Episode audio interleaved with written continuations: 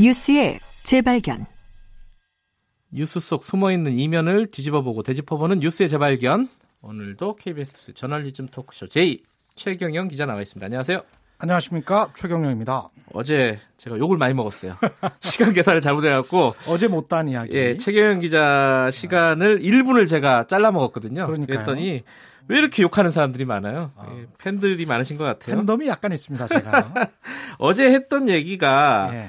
이 사회이사 코스닥 상장사들 사회이사를 코스닥과 거래소. 거래소 양쪽에 예. 상장사들 사회이사를 다 조사를 해보니까 기자 언론인들 네. PD까지 포함해서 41명이더라. 그 김현장이 44명인데 44명. 공정거래위 출신이 25명인데 기자 김현- 출신이 기자와 PD 출신이 41명. 41명. 굉장히 많은 숫자가 사회 이사로 진출해 있다. 어, 생각보다 굉장히 많았어요. 뭐 일단 뭐 최대한 양보해서요 네. 사회 이사로 갈 수는 있어요. 가서 뭐 했습니까? 이게 문제가 아니겠습니까 일단? 그렇죠. 예. 네, 이거 관련해서 이제 제가 그 신문사 기자들에게 좀 물어봤는데 네, 현직 기자가 이런 이야기를 하더라고요. 네, 그러니까 김영란법 이전에는 네. 현직 기자가 사회이사를 한 적도 있다. 겸직을 했다는 예, 말인가요? 겸직을 아, 하면서 세상 좋았네요. 아, 어. 세상 좋았어요. 예. 그러면서 어, 보도국 뉴스룸에 전화를 해서 그거 좀 빼줘. 아 기사 예. 예, 그 기업에 뭐 예컨대 관련? 기업에. 예. 관련 기업의 기사를 빼달라는 예. 전화를 서너 차례 받았고 음흠. 그 선배는 그걸로 유명했다. 아하. 이런 이야기를 하고 있습니다. 근데 어제 했던 얘기 중에 사실 거기서 제가 좀 오해를 받은 건데 음. 이 기자들, PD들 출신들의 사회 이사 중에 KBS 출신이 제일 많았다. KBS 출신들 상당히 많고요. 예. 이게 어떻게 이제 그 언론계에서 사회 이사가 되는지 그것도 좀 알아봤어요. 그러게요. 왜 이렇게 많죠? 신기하죠. 예. 그러니까 저희 같은 경우는 그 거의 접근할 수가 없는 네. 곳인 것 같은데 이게 알고 보니까 이제 끼리끼리 내림으로 하는 경우가 많더라고요. 음. 그러니까 정치부, 경제부의 출입처를 네. 가지고 있고 후배들이 있으면서 왜냐하면 이 이분들의 어떤 그 경력을 보면 대부분이 정치부와 경제부를 거쳤던 분들 예. 그리고 신문사 같은 경우는 논설위원들이 굉장히 많아요. 예. 논설위원 출신들이 그러니까 이른바 이제 꿀 출입처 출신들이 많다. 음. 그리고 PD들보다 기자들이 훨씬 많다. 음. 이것이 의미하는 것은 한국의 전형적인 정경원 유착 구조에서 예. 출입처 시스템에서 이분들이 기생해서 공생하고 있는 것이 아닌가 예. 이런 생각을 하게 됩니다. 그러니까 최경영 기자 지속적으로 문제 제기하고 있는 게 한국 언론의 어, 되게 오래된 악습, 출입처 시스템. 예. 사- 예, 비롯된 것이다. 같이 나온 거라고 볼 수 있죠. 예. 왜냐하면 이게 계속 내림으로 예. 어떤 출입처의 후배한테 아 자사의 후배한테 이런 거를 좀 주자 사회 이사를 내가 네. 했으니까 다음에는 네가 해라 음, 라는 식이 굉장히 많았다는 거죠. 예. 기자들 이야기를 들어보니까 어제 최경영 기자가 이 얘기를 하시니까 청취자분의 어떤 문자를 보내주셨어요. 예. 김경래, 최경영 니들도 나중에 세- 사회 이사 할 거지. 이렇게. 아, 현직에 있을 때는 절대 안 합니다. 나중에는 어떠, 어떻게 될지 모르겠습니다. 60세 정년퇴직하고 그때는 불러주시는 분들이 없을 거예요. 지금 얘기하고 있는 게 이제 지금 정치권에서 한참 논란이 되고 있는 이해상충 문제, 예. 이익 충돌이라고도 하고 뭐 이해상충이라고도 하는데 예. 그 문제를 기자들한테 적용하면 어떨까? 이게 지금 대표적인 예로 사회이사 사회이사 이야기를 예. 한 건데 그 말고도 이해상충 기자들에 해당되는 이해상충이 또 있죠. 굉장히 많습니다. 예. 사실은 신문사 같은 경우는 네. 신문사에서 주최하는 각종 이벤트 행사들이 굉장히 많아요. 네. 무슨 무슨 포럼, 무슨 무슨 대회 뭐 이런 게 많은데 많죠. 거기에 정부의 공공기관이랄지 민영기업들이 그 티켓을 사는데 네. 그 티켓을 누가 파느냐? 기자들이 팔아요. 아하. 그게 티켓 한 장이 뭐 10만 원 이런 게 아니고 개인 같은 경우는 뭐 50만 원짜리도 있고 아 그래요? 기관 같은 경우는 300만 원짜리도 있습니다.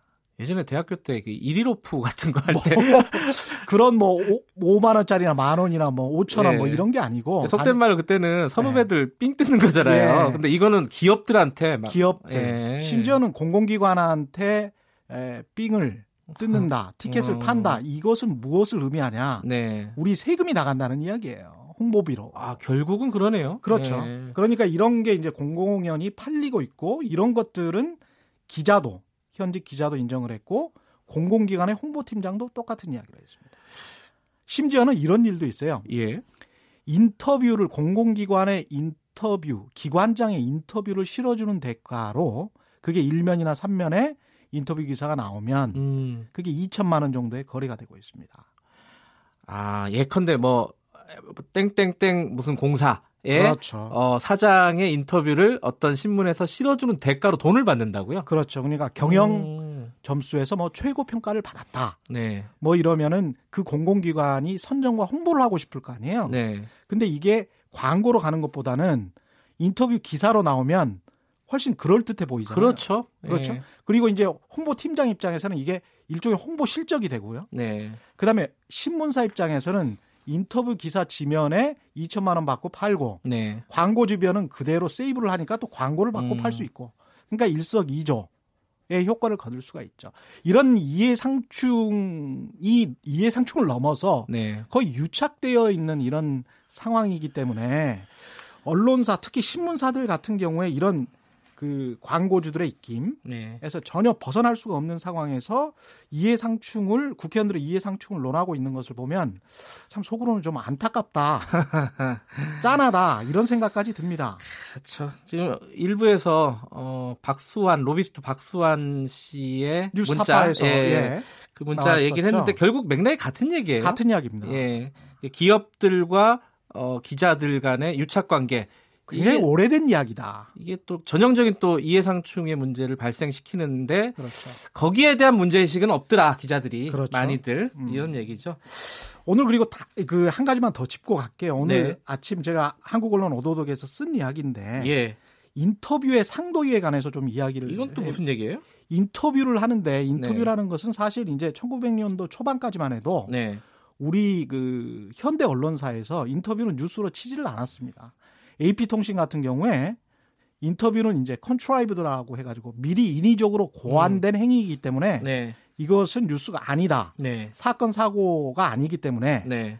이건 뉴스가 아니다라고 했거든요. 네. 근데 이게 과학적 글쓰기가 발달하면서 네. 인터뷰가 어떻게든 객관적으로 뉴스로서 자리 잡 게 된 한 100년의 역사가 있단 말입니다. 네. 현대 언론사에서. 근데 이제 인터뷰를 무, 무분별하게 나요, 남용하면서 인터뷰 기사를 남용하면서 예. 지난번에 이제 장하진 교수 그 조선일보 인터뷰 저도 같은 봤어요. 예. 굉장히 의도성이 높았고 예. 그것과 정 반대되는 인터뷰가 한 달쯤 후에 경향신문에 나왔는데 장하준 교수는 사실 그 의도가 그 의도가 아니었던 걸로 예.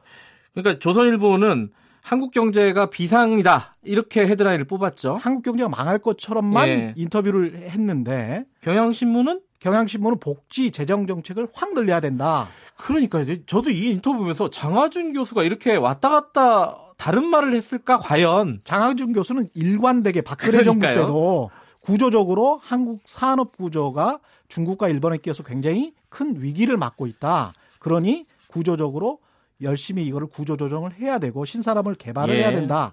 이런 이야기를 하시는 거고 아울러서 복지 정책을 확대해야 된다. 이런 그러니까 이- 이야기를 하시는 거죠. 이게 청취자분들 그 신문 보실 때 예. 혹은 뭐 포털에서 기사를 보실 때 인터뷰 같은 거 볼 때는 어떤 언론사가 어떻게 얘기하는지 유심히 봐야 된다. 유심히 봐야 됩니다.